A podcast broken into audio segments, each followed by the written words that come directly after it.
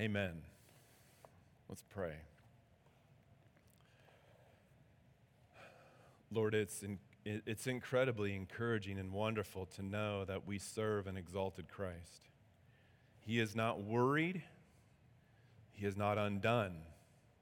He is not surprised by anything. Being God himself, he is fully omniscient, fully omnipotent, omnipresent, eternal, divinely supreme, majestic over all things, for eternity enjoying himself and being enjoyed by himself. It's the triune God that we look to is so, in some ways, so complicated, but yet in other ways, so simple. God, we look to you, the one who has eternity in his hand, so to speak. The one who has our lives in his hand. The one that knows all things before they come to pass. The one whose hand is in all things. So we ask, Lord, and pray this morning that you would, once again, would you please, in a fresh way, open up our eyes to behold your glory.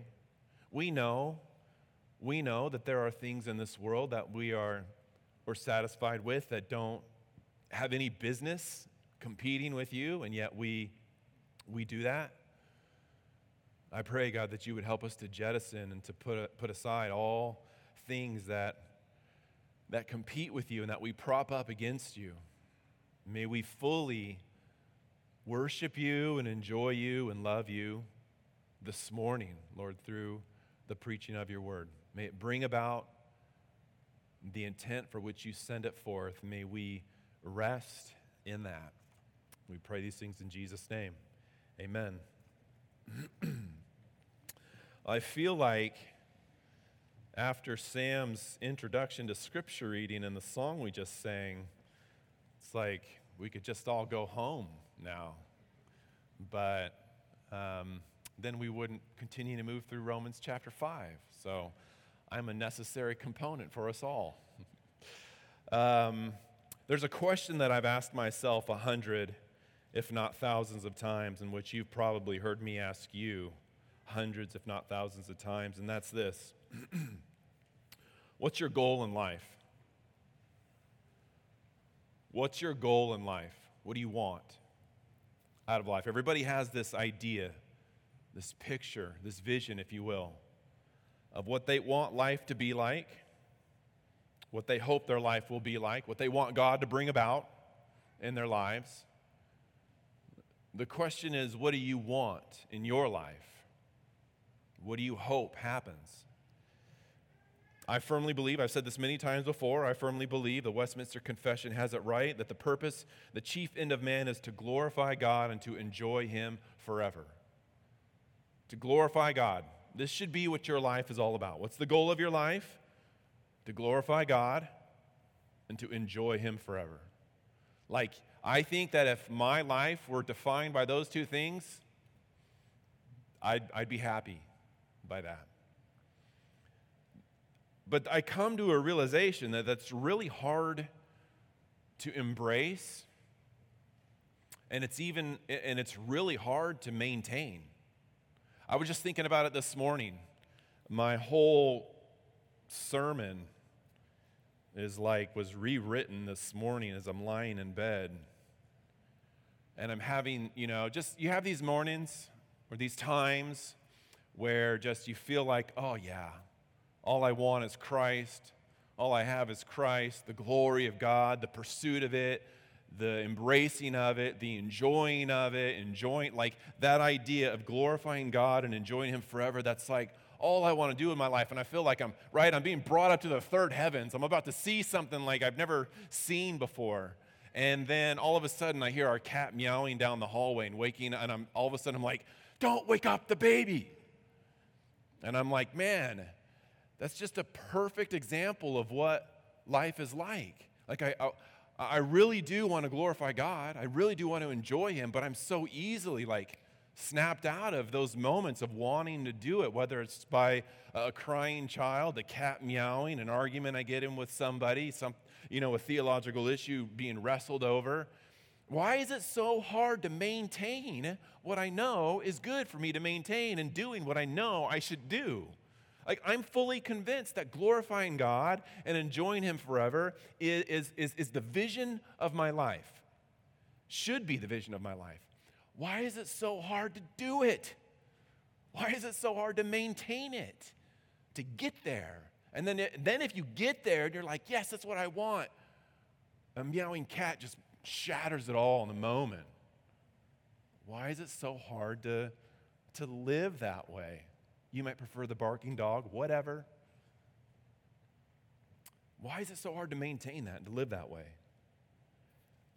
I was reading Proverbs 29 yesterday. Proverbs 29:18 says, "Where there is no prophetic vision, people cast off restraint.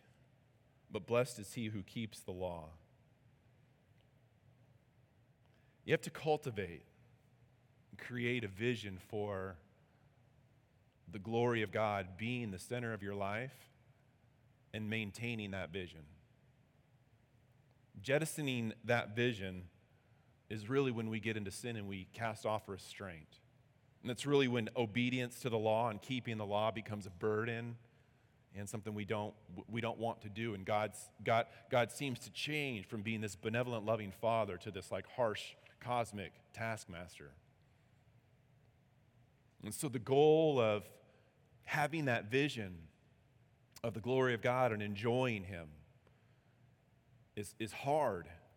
And maintaining it is equally hard. And in our text today, we find out why it's so hard. There's part, right? I mean, if I'm speaking to my brothers and sisters, there's part of us, isn't there, that wants that? That's the goal. When you hear the goal of your life should be to glorify God and to enjoy Him forever, there should be part of you that goes, yes, like, oh yes, please. And then there's also part of you that goes, I struggle to maintain that. Maybe you're here today, and you're like, not even close, pal. I get it. Our text today helps us understand why that is. Romans chapter 5, verses 12 through 21 is where we're going to be this morning. I'm going to read the whole text, but we're just going to focus on verses 12 through 14 this morning because there are some theological, some doctrinal things in the text that I want for us to understand. And it's essentially this. We've been talking about two things. Well, lots of things in the book of Romans, but two things in particular that I think are important for us to remember as we come into this text. Number one is that we have this incredibly rotten, sinful nature. Romans 1, Romans 3, what we saw of chapter 5 last week, just this rotten, sinful nature, what we're going to see in Romans 7. Think about this, 1, 3, 5, 7, like all these odd chapters, or this highlighting of like our sinful nature. We've seen that. We also see what it is that's been imputed to us and given to us in Christ, which is meant to offset that. Like each one of us is this competitor, if you will. I have this inward competitor of my sinful nature and then the Spirit of God that is within me, that's renewing me into the image of Christ, and there's this war that goes on between them. And our passage today talks about largely, the bulk of the passage is talking about these two representatives, this representative of Adam and the representative of Christ. We love what it is that's been imputed to us in Christ, don't we? I mean, I wasn't there at the cross. I didn't live a perfect life. I'm not righteous. I'm not innocent. But yet, that's what I am in His sight because of the work of Christ. I have that imputed to me. It's been credited to me on my account. Well, but the flip side of that is true as well. Your sinful nature is imputed to you. It's given to you. It is yours in Adam. And our text sets us up to look at these two, if you will, called federal heads that represent their people. And we're going to see specifically in our text as the federal head of Adam is put on display, his failure, our involvement in the failure, and the subsequent nature that's changed in us because of because of that fall. Adam representing us as our federal head. We're going to see very clearly how him as our federal head, this doctrine of original sin and total depravity are just linked with one another. They're inescapable. There's a reason why, if you go through many of the confessions, the Westminster, the Second London Baptist, most systematic theologies talk about the federal headship of man, of Adam, original sin, and total depravity, all in that order, because they're linked with one another. You can't separate them. One automatically cascades into the rest of them. And that's what our text points out for us this morning. And it sets the stage for what's wrong with us and why we can't maintain this vision of the glory of God and the desire to delight in him all the time. So let's read Romans chapter 5, verses 12 through 21 entirely, and we'll focus on verses 12 through 14 this morning. Romans chapter 5, verse 12. Therefore, just as sin came into the world through one man, and death through sin, and so death spread to all men because all sinned. For sin indeed was in the world before the law was given, but sin is not counted where there is no law. Yet death reigned from Adam to Moses, even over those whose sinning was not like the transgression of Adam, who was a type of the one who was to come.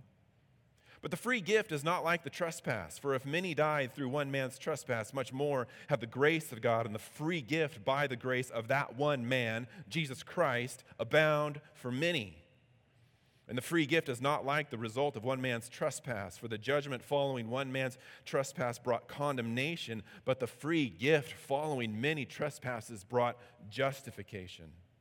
For if, because of one man's trespass, death reigned through that one man, much more will those who receive the abundance of grace and the free gift of righteousness reign in life through the one man, Jesus Christ. Therefore, as one trespass led to condemnation for all men, so one act of righteousness leads to justification and life for all men. For as by one man's disobedience the many were made righteous, so by the one man's obedience the many will be made righteous. Now the law came to increase the trespass, but where sin increased, grace abounded all the more, so that as sin reigned in death, grace also might reign through righteousness, leading to eternal life, through Jesus Christ our Lord. You can see definitely in verses 14 through 21 this contrast of Adam and Christ put on display, the trespass of one, the free gift of the other, and the subsequent, results of each one. But as we look at 12 through 14 this morning, we focus specifically on Adam, and we're focusing on the kingdom that has been lost. The title of our sermon today is The Kingdom Lost. Point number one, if you're taking points, would be this. How did we get to where we are, as Paul describes it in 12 through 14? How did we come to this place where desiring the glory of God and maintaining and fighting for the glory of God is so difficult? Is because of what we saw at the beginning. Point number one is that the king has fallen. There's this little book called Keeping the Heart by John Flavel. He's a Puritan, and I would encourage you to read it. And he talks about the utmost urgency and the necessity of keeping the heart and the dangers that ensue and lurk into our lives when we don't guard our heart above all things, for it flow the springs of life, Proverbs 4:23. Why does Scripture command us to guard your heart with all diligence or vigilance? Because from it flow the springs of life. You live out of your heart.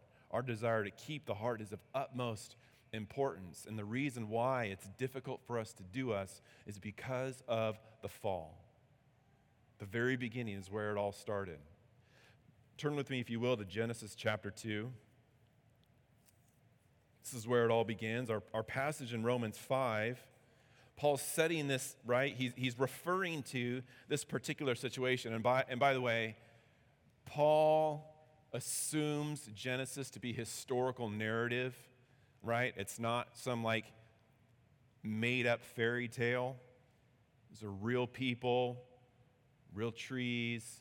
Of course, communicating spiritual truths that undergird all of it, but historical narrative, in fact, nonetheless, see, refers back to this situation. And as we find it in Genesis chapter 2, where it all begins, chapter 2, beginning in verse 7, "Then the Lord God formed the man of the dust of the ground and breathed into his nostrils the breath of life, and man became a living creature. And the Lord God planted a garden in Eden in the east, and there he put the man whom he had formed. And out of the ground the Lord God made to spring up every tree that is pleasant in the sight and good for food. The tree of life was in the midst of the garden, the tree of knowledge of good and evil." Drop down to verse 15, 16, and 17. "The Lord God took the man and put him in the garden of Eden to work it and keep it. And the Lord God commanded the man, saying, 'You may surely eat of every tree of the garden, but of the tree of the knowledge of good and evil you shall not eat, for in that day you eat of it, you shall surely die.'" So man, Adam, is created innocent, fellowship with God with a type of righteousness, a clear command given, and clear punishments given for disobedience. This is a covenantal structure, blessings for obedience, curses for disobedience. And we're going to see in Romans 5 how Adam is different than us when we sin. But nonetheless, he's put in the garden. He's given a task God gives to him, and we all know what happened. Genesis chapter 3, verses 6 and 7. So when the woman saw, right, they've been tempted by the serpent. Genesis 3, 6. "When the woman saw that the tree was good for food and that it was a delight to the eyes and that the tree was to be desired to make one wise, she took of its fruit and ate. And she also gave some to her husband who was with her, and he ate. And the eyes of both of them were opened, and they knew that they were naked. And they sewed fig leaves together and made themselves loincloths." That is the fall of mankind, the fall of the king. God is the supreme king, but he creates Adam as an under king to rule, to practice dominion, to subdue the world and all things. He should have subdued that serpent, but he didn't. And you see that even though in Genesis it tells us that Eve ate first, and there is another passage of Scripture that refers to the transgression of Eve, but here Paul attributes the fall to Adam as the representative head, the one that was created first, the one that was called to preserve and protect the world as the under king. But Paul describes what happened at that moment when Adam and Eve sinned and partook of what it was that God told them not to do.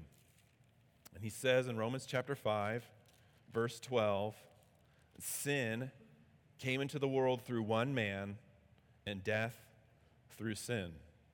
Sin being the moral uncleanliness, hostility toward God, self-assertion, and it affects our actions, and it changes our nature," as Sam had read for us this morning. Adam's nature was changed.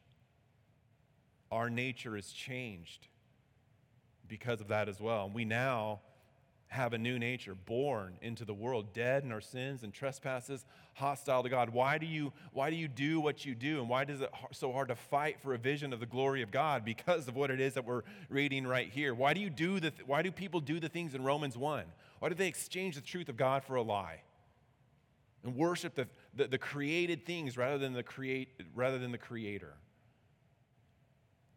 Why is Romans 3:10 true? "For none is righteous, no, not one. No one seeks after God." Why is that true? Because of this. Why are we called sick, ungodly, enemies, and sinners?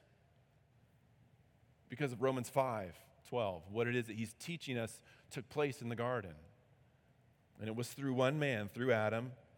And after sin came into the world, death came riding high. They're inseparable. Sin and death are absolutely inseparable. This is the warning that God gave Adam. If you sin, if you disobey, you will die. The entrance of sin and death into the world was devastating upon mankind when the king had fallen. It's interesting, I'm reading through 2 Samuel right now, and you see this paralleled in David's life as well. David actually being a clearly identified king. In 2 Samuel, his life is just, it's rocking. It's going great. Chapter 7, he's the king. He's subduing his enemies. He's practicing dominion. He's being fruitful and multiplying, right? He's got children with like a bunch of different women. He's got, I mean, the kingdom is growing and expanding. And then what happens? Bathsheba. And God's curse upon David is that the sword will never cease to devour in your house. Death will always reign in your house. And we see this theme repeated throughout the Bible. Adam's fall, which introduced all of it and brought it into the world, which was then like recapitulated in David's story. Everyone's thinking, maybe David is the guy. The kingdom is here. We got this great and wonderful king. It's some dominion. The enemies are being subdued. Our land is expanding. We're having children. We're being fruitful, multiplying. Everything is going great. And then sin comes in and brings death. And literally, David's baby dies because of his sin, and the sword will never cease to devour, and death will reign in his house. It's a picture and a reminder of what happened in the fall and what happens in us. The king has fallen. Secondly, though, not only has the king fallen and the kingdom in being lost, but the kingdom has been corrupted as well. We see this in our text. It's not just that Adam sinned and Adam died, but what does he go on to say? Sin came into the world through one man, and death through sin, and so death spread to all men because all sinned. You see, there's a way in our text in which it says death is the result of one sinning. Adam didn't just die as a result of sin, but we die as well as we sinned, as many theologians and commentators say, in Adam. The New England Primer, however you say it, says, in Adam's fall, we sinned all.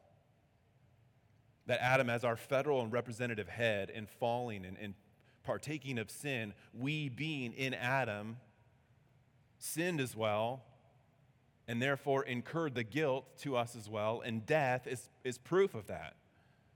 The reason why you die is because you sinned. And the reason why death reigns is because we sin. And Adam being our representative head, in that fall, not only were we in him and sinning, but we then inherit his corrupted nature, which is the doctrine of original sin. Original sin doesn't necessarily refer to the first sin that Adam committed, but it refers to the result of our corrupted nature that comes from that sin. And this is why death reigns. Death spread to all men because all sinned. We become corrupt just as Adam was corrupted. The Second London Baptist Confession puts it like this: by this sin our first parents fell from their original righteousness and communion with God. We fell in them, and through this death came upon all. All became dead in sin and completely defiled in all the capabilities and parts of soul and body. Why is it hard? What you ever hear people ask the question, what's wrong with this world? The Bible tells us what's wrong with this world. You ever ask yourself the question, what's wrong with me? The Bible tells me what's wrong with you. The Bible tells me what's wrong with me. It's this fall, but it's not as if you can say, Adam and Eve, you two just really screwed up, man. Like, tell you what, had I been there, things have been different. No, they wouldn't.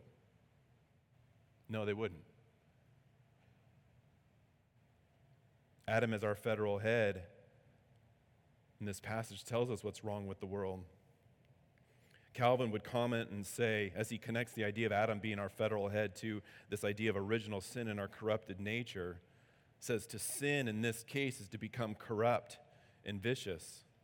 Again, the Second London Baptists would go on and say, because of this, the guilt of their sin was accounted and their corrupt nature passed on to all their offspring who descended from them by ordinary procreation, which leaves one person exempt, the Lord Jesus Christ. Their descendants are now conceived in sin and are by nature children of wrath, the servants of sin, and partakers of death and all other miseries, spiritual, temporal, and eternal, unless the Lord Jesus sets them free. What's wrong with the world? Sin. The entrance into the world.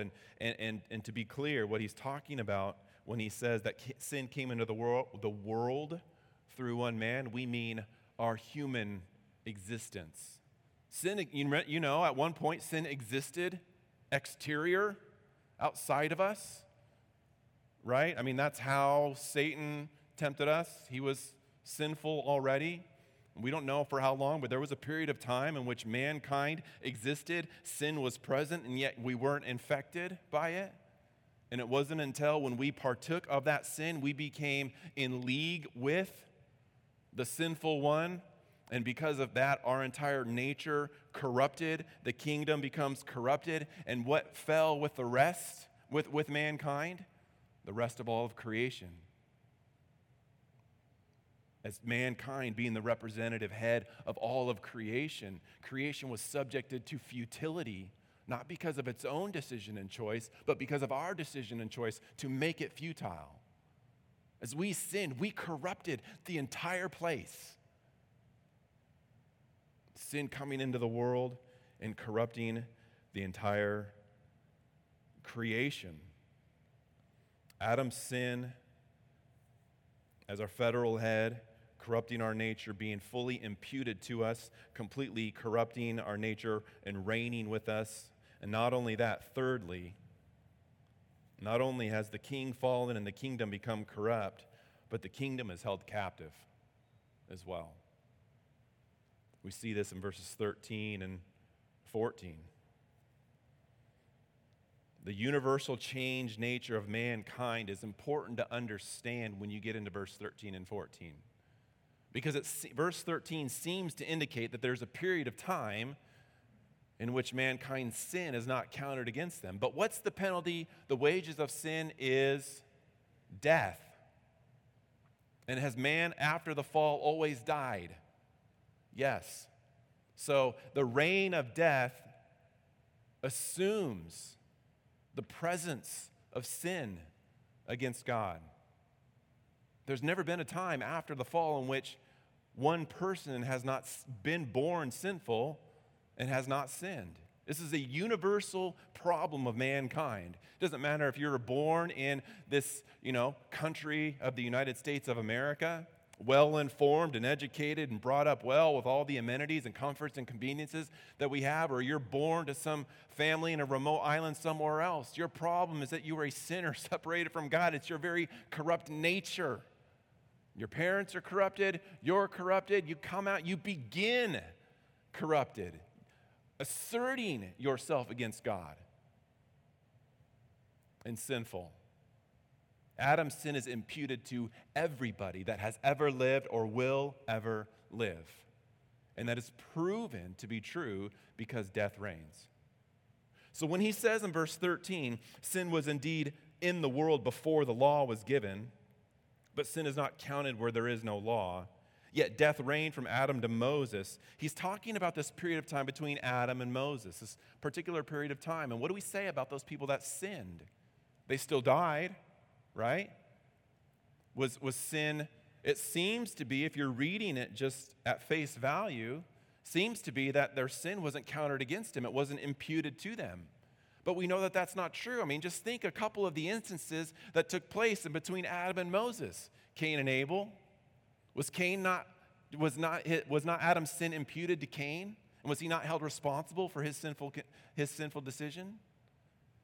There's kind of this little story called the flood, where the unbelievers and the people who died in the flood, was Adam's sin not imputed to them, and were they not held accountable for their actions? Or how about Sodom and Gomorrah? And people who lived there, was Adam's sin not imputed to them? Or were they not held accountable for the decisions? Absolutely they were. So the sin that he's talking about specifically that was in the world but is not accounted or imputed where there is no law, specifically the sin like Adam's sin as a transgressor. You think about how was Adam unique? And how is Israel unique? I mean, Adam is in a class all by himself, right? Verbally, personally, given the covenant command of God. Adam sinned from innocence to guilt. Adam sinned as the covenant representative head of all mankind. It was possible, I'll say this, possible for Adam to not disobey, having a righteous character and disposition to begin with. And obviously he sinned pre-fall. Now, the law given to Moses is similar to Adam, but obviously there's elements missing. Sinning from innocence to guilty is no longer an option. You sin from guilty to guilty under the law of Moses. But what is it? And Moses wasn't the federal head representative of all mankind. Neither was Israel. But what do they have in common? A personal, verbal, covenantal law given, of which people could not say, I didn't know. That's why so often throughout the Old Testament, sin is termed transgression, because they're the covenant people of God. They're living within the personal, verbal law of God that's been given to them. They know what God requires. And when they sin, they transgress. To transgress is a particular, I don't want to say like type of sin, but it's a particular expression of sin when you know what has been commanded to not do and you willingly do it anyways. That's what Adam did. I mean, it can't be any more plain, right? Adam, don't eat of the tree of the knowledge of good and evil. If you eat, you're going to die. Okay, I'll try that. Right? Like, this is what parents, this is what we do to our kids. Do not look at me and speak to me like that again. If you do, there will be consequences. You just did it, right? Like, you just did the thing I told you not to do. Same thing with Israel. Do not do this and do these things. There's blessings for obedience and there's curses for disobedience. So they both sin in that way. But the people that lived in the time frame between are still corrupted in nature, even if they didn't have and didn't know what God's revealed personal, verbal, covenantal law was about. If I go to another country and I break a law and they arrest me or they fine me, can I say, I didn't know that was a law? Right? No, the law exists outside of me. Whether or not I know of it, I still break it. Now, if I break it knowingly and willingly, that's worse. That's what Adam did. That's what Israel did. That's what we do as believers. And it doesn't mean that it's any, you know, sin is any worse or any less, in a sense. It's a whole nother study for other stuff. But because death reigns, it means sin is existing and you're being held accountable for your sin. You die because you've sinned. Everybody dies, whether they've heard the word of God or not. What's going to happen? They're going to die. Why? Because they're sinners. They're corrupted in nature. Not only corrupted, but they're held captive by that corrupted nature as well. Whether they've sinned knowingly like Adam or unknowingly in the between time, people still sin against God because that's our very nature, against him. And we know that that is true because, as he says in verse 14, yet death reigned. Death reigned. Mankind is held captive under the taskmaster of death because we are corrupted and sinful in nature. Death reigned from Adam to Moses, even over those whose sinning was not like the transgression of Adam. Doesn't matter if you were verbally and personally visited by God and he descended from on high and gave to you his word and you willingly disobeyed it, or you were just acting out of what it is that you were already naturally inclined to do. Death reigns, and we're guilty. And I would say that there's a parallel to that period of time. There's a parallel to that period of time between Adam and Moses that exists now, where there are people and nations all over the world that don't have the written word of God. Romans 1 is still true, right? Like people exchange still, I mean, that's the reason why he starts off with Romans 1 the way that he does, right? This is the wrath of God is revealed from heaven against all ungodliness and unrighteousness of men who by their unrighteousness suppress the truth. For what can be known about God is plain to them because God has shown it to them, right? This is true for everybody, whether you have the word of God or not.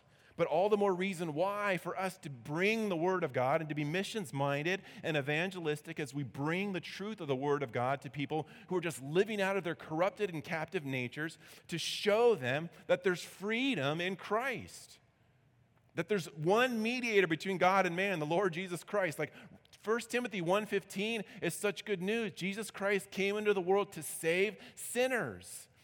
And how does he save them? But the preaching of the gospel. How are people's corrupted nature undone? How are people delivered out of captivity? Through the good news of the gospel. That's the only way out. And so whether they're, knowingly and willingly sinning against God and his revealed law, or living in a place where they don't have the word of God and they're just acting out of their corrupted nature, sinning against God, hell is what awaits them unless the Lord Jesus Christ intervenes and he uses us to bring them the gospel. The world is so widely held captive under sin that all people die whether they break the law knowingly or unknowingly because our nature has been fundamentally changed.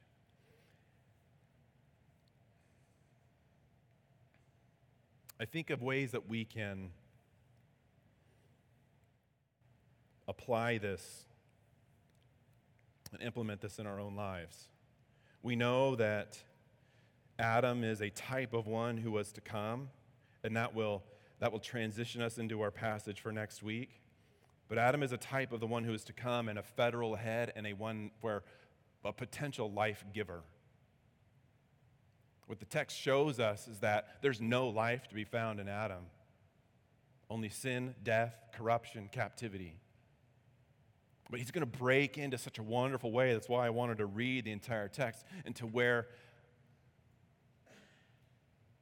it is that Christ does and the free gift of life, justification, and grace that he offers us and is found in him and in him alone. It's such a wonderful thing to know that he is undoing this and rescuing and saving his people out of this condition.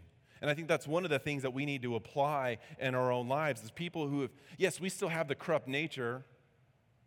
I still get deterred off of my goal to glorify God and enjoy him forever in all that I do. I can't maintain that for very long. But I do want to do it because of what it is that Christ has done in me. But there's this constant erosion at times it feels, and this ebbing away of that desire to do that because of my corrupt nature. I got to tell you, unless you're intentional in your own life of guarding your own heart through the scriptures, through prayer, through fellowship, through the means of grace that God has given to us, we will wander and stray away. So I think about how this is applicable for missions, taking the gospel to places where people haven't heard the good news. And I think of the application for it in my own life and my own heart as well, to tend to myself, to be putting forth effort, to maintaining, to fighting against this corrupt nature that I have, even though I've been set free. I mean, this perfectly, he so perfectly sets us up for what it is that we're going to get to in Romans 6 and 7, right? You're no longer a slave to sin. You're a slave to righteousness. Yes, your nature has been changed, but understanding our federal head, who are we going to live under and who are we going to consistently live for? It is the constant admonishment and the encouragement to see ourselves a particular way and to apply ourselves in a particular way, to live for God and His glory and not our own. It reminds me also of the importance of where the problems in people's lives come from. And if you've been at the Biblical Counseling Sunday School, you know. If you've been at North Hills for a little while, you know. Where do people's problems come from? The heart, the inner nature. That's what's corrupt. That's what's held captive. Set free in Christ if they're a believer, yes. But it helps me understand, and it reminds me where every real problem, spiritual problem, takes place. And it reminds me of the importance of addressing the root of every spiritual problem. And it reminds me of the importance of being a person that can cultivate the skills and understand the importance of getting to the heart where the problem lies. Because guess what? Oftentimes it's not so easily accessible. And we've been learning in biblical counseling the importance of creating skills. The purposes of man's heart are deep waters, but a man of understanding will draw it out. What this passage reminds me of is that their problems are like, oh my goodness, they're so much deeper than they think. My problems are so much deeper than I think. They reside deep within the inner man. That's where we need to go with each other. That's how we need to be trained to get there with one another. That's where Jesus goes to help people. And that's why we preach the gospel, whether you're a believer or a non-believer. Because the gospel is about the redeeming work of the Lord Jesus Christ and what He does and how He sets people free and how He renews people. You and I, instruments at best in His hands, don't have the ability to bring about the change that He only can bring about. Lastly, I think of the importance of not considering sin and its wages lightly. Don't consider your sins or the sins of another person lightly in passing. It's not a small thing to transgress against the holy God. In the major sins and in the smaller respectable sins. It's amazing how much we tolerate and put up with that's sinful, that we don't call sin, identify as sin, and yet it's absolutely sinful in the eyes of the Lord.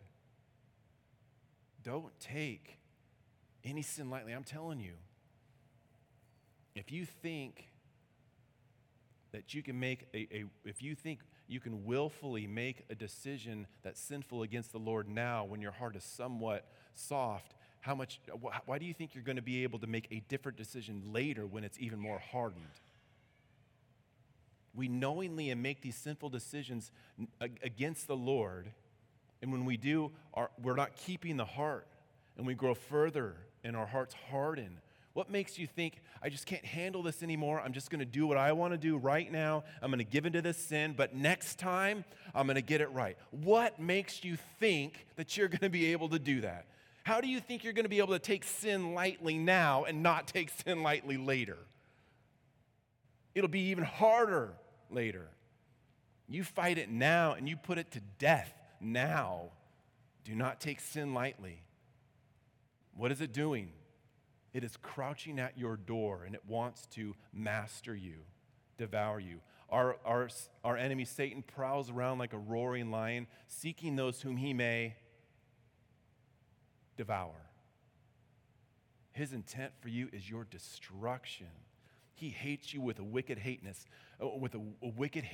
Why would you take any sin or temptation lightly that he is giving to you to consume you?